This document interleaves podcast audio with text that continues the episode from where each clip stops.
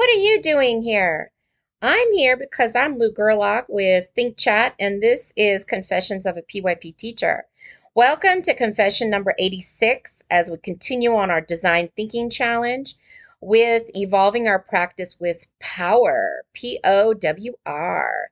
I'm so excited to record this episode on the second birthday of this podcast. Woo, woo. What a journey. I never thought I'd ever record a, single episode, to be honest. It's kind of no frills. It's just me talking. It's just whatever. But I can't believe it. I've recorded 86 episodes of meandering thoughts about the PYP and good practice over the past two years. And it's truly been a passion project to help other educators and to get my thoughts out there and and just to ramble because oh, don't we just love learning from each other? That's why I listen to um, Levi Allison's uh, Recess Duty podcast there's so many podcasts out there that just make us think and feel and just feel good about what we do. And so I'm grateful for um, this journey of mine. And as we continue to close out um, the design thinking model, the last part is evolve. And as we've gone through this design thinking challenge together, um, it has been such a pleasure to connect the two books that I currently love most in the world. Um, right now that have really touched me this past year, which is The Four Agreements by uh, Don Miguel Ruiz and Pop Up Studio Responsive Teaching for Today's Learners by Misty Paterson. They have left the greatest imprint on how I think and craft my my own learning and my own workshops that I present um, to others. And as we come to this close of this challenge, I want to consider Misty's model called Power, P O W R, of connecting thinking as we try to evolve as educators and learners. And according to Misty, the Power coaching cycle is a metacognitive process to power up learning designs and conversations. It's all about activating the marveler's mindset to hold learning up to the light. The cycle consists of four moves prepare, observe, wonder, and respond. Now, our joy is to take a look at these and try to make them relative to our own practice.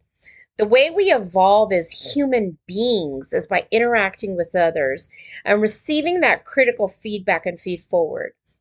And this process of continual interaction shapes and reshapes our understanding of the world while making us a bit better. Think about that. And we're constantly evolving in this process well, we have to have an open mind, right? That's a part of it as well. We also have to take risks, um, be able to face that uncertain situation and and not give up when the going gets tough.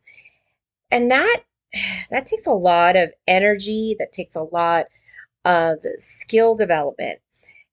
But I love the notion that the goal of this process is to highlight the marveler's mindset we actively engage in self assessment practice so we can increase our curiosity and marvel.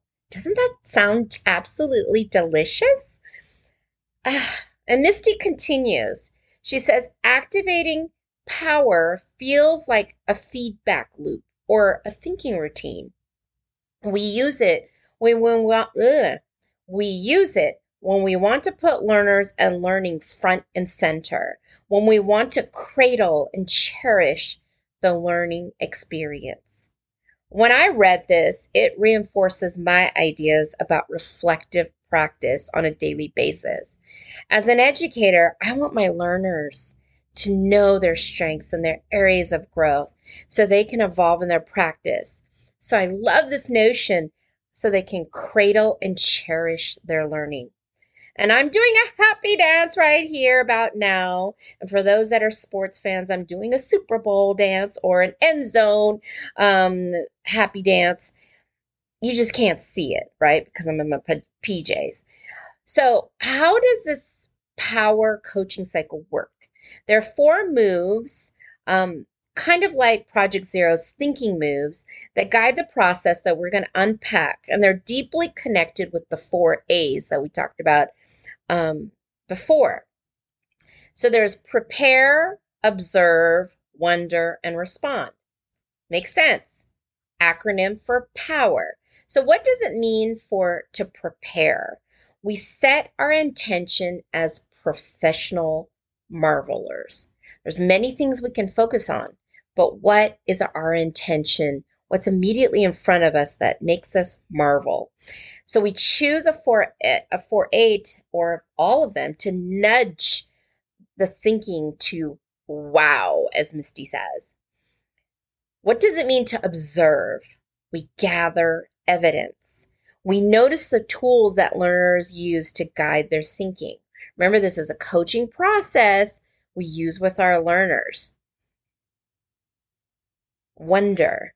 We consider optional and optimal responses to nudge thinking. What does that mean? We ask ourselves clarifying questions so we can scaffold mini conferences with our learners with a clear purpose. Ooh. So now we're bringing in wonderings into this process. And then respond. We engage in real time, meaning we initiate purposeful conversations by asking intentional questions that deepen thinking and connections. Wow, that's a lot. So, how does this dynamic process, you know, connect with an intuitive coaching process? This model puts it at front and center. It's user friendly, it's easy to implement. And the one thing that Misty does in her book is she provides concrete examples of how to go through the power coaching cycle using the four A's as a lens. And I'm obsessed because it's so easy. You just have to know how to utilize these for yourself in your own context. To be honest, my favorite is centered on abundance. There's different ways. Remember, there's abundance, authenticity, awareness, and anew. Those are your lenses of how you're going to see the power coaching cycle. But I ah, love abundance, love you, Misty. So, want to take a peek? I know you do. That's why you're here. So, to generate abundant ideas, we generally start with an interesting guiding question that can be explored from different perspectives. And here's an abundant question. So, where is the learner's interest located in the broader world? Okay, so basically, how is whatever they're interested in exploring connected to the greater world, right? So, this question reminds me of a genius hour or personal inquiry or free inquiry, um, depending on whom you ask, experience where I had a male student who was very known to be very sporty. So we would classify that in American as a jock. And he he strutted his stuff. He was Mr. Sports personality. He was the class clown. He did everything. And he came to me and said, Miss Gerlach, for my personal inquiry, I want to learn how to embroider. Honeys, okay, that's sewing if you don't know, right? That's stitching if you don't know. I nearly fell off my chair, but what I did as a professional, I pasted a smile on my face and I said, What makes you think that, sweetheart? And he's like, Well, you know, my grandma, she's really amazing at embroidery. She embroiders cushions and she does all of this th- uh, this work. And every time I go to her house, she's embroidering something, and I want to learn it because I just love my grandma. That melted heart, my heart a minute. So here are some guiding questions that were sparked by that guided that master guided question where is the learner's interest located in the broader world so this is how you break it down possibly to a tangible level. So what is embroidery, right? He needs to be able to define it. How do we make embroidery stitches? So he's going to have to learn how what that looks like possibly on YouTube. What are the materials needed to make an embroidery piece? It's got to be more than just the thread. What are the pur- purposes of each stitch? So there are different types of stitches and how do they work and how do you make them and why do we make them that way? And how can we use embroidery in a variety of ways, such as on a sports jersey or on shoes, because I'm trying to make it relevant to him. And why should we care about the art of embroidery? This process gets our abundant ideas flowing so we can prepare for the power coaching cycle. Woo wee, right? So now here comes the challenge for you. So you're going to go through that process of looking at that guided question where is the learner's interest located in the broader world? And then you're going to just brainstorm whatever is your focus and just kind of break it down right? Like form, function, connection, thinking about your key concepts as a tool. Then we're going to frame it into the challenge, into the power coaching cycle. So your challenge is to answer the guided questions that we talked about. And then try to stretch your thinking by asking other questions. And then you're going to get ready to use the power coaching cycle um, that Misty has proposed. So prepare.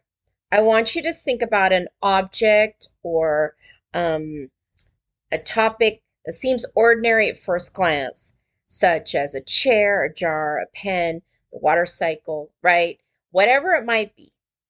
Observe.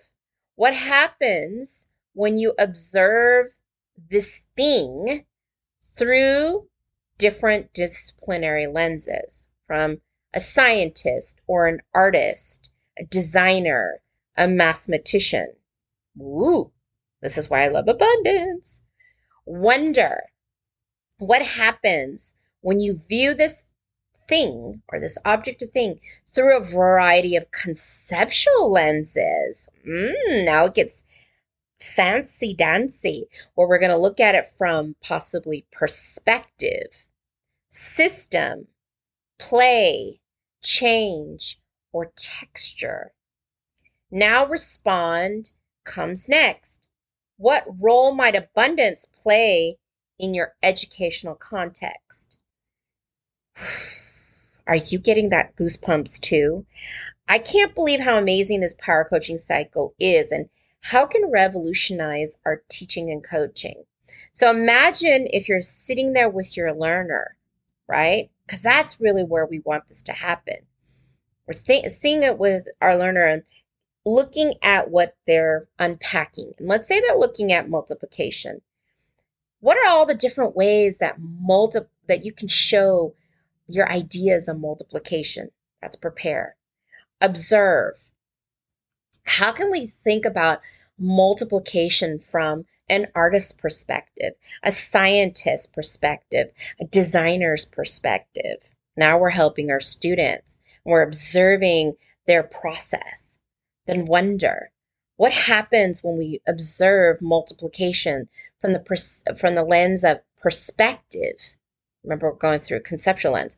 Um, perspective, system, play, change, or texture. I'd probably take out texture, but all the other ones you could easily use. And then respond. Hmm. How can abundance play a role in understanding a deeper multiplication. Whoa, that's hugely different than, hey, here, let's do this algorithm. Let's use these base 10 blocks, kid. right? And so we're trying to think about this process with ourselves. Now, it helps um, us to think about this in a more abundant lens. It can help our planning process. The, pl- the possibilities are literally endless. So I want you to go through thinking about as this challenge, how do you prepare? Uh, for in your context, look at something that you have to teach that's kind of topical, right? And pick that. That's that's your you're choosing your intention. Then observe. Remember, we're looking at it from different disciplinary lenses, from different roles that we can possibly take on. Then wonder, we're looking at it from conceptual lens. And then respond, we're trying to look at it from the lens possibly our learner uh, what are different abundant ways that we can stretch and grow it i personally want to thank misty paterson for creating such a phenomenal book and allowing me um, to use generously examples from her text pop up studio responsive teaching for today's learners. If you don't have a copy, I don't ever endorse any materials, but I'm telling you, as a seasoned practitioner, this is the most simple explanations of complex ideas. This book makes inquiry, agency, conceptual understanding, coaching so tangible, it hurts. I've read a lot of books that are a lot of theory and she has theory and pedagogy in there, the explanation of why it's important. It's based off of solid research. But then she makes models that are so scaffolded that you can easily implement it with your learners. So get a copy. I'm going to put in the description where you can get the ebook and also the physical book if that's what you want. Please share your ideas, your wonderings, your connections on social we learn so much from each other. And don't be afraid of saying, ah, this isn't a good thing. Of course, it's a great thing. And just put a hashtag ThinkChat2020 either on Twitter or LinkedIn. I'd love to know your thinking because there's so many different ways of learning about this. So, as always, have a blessed day, and I can't wait to see what you create.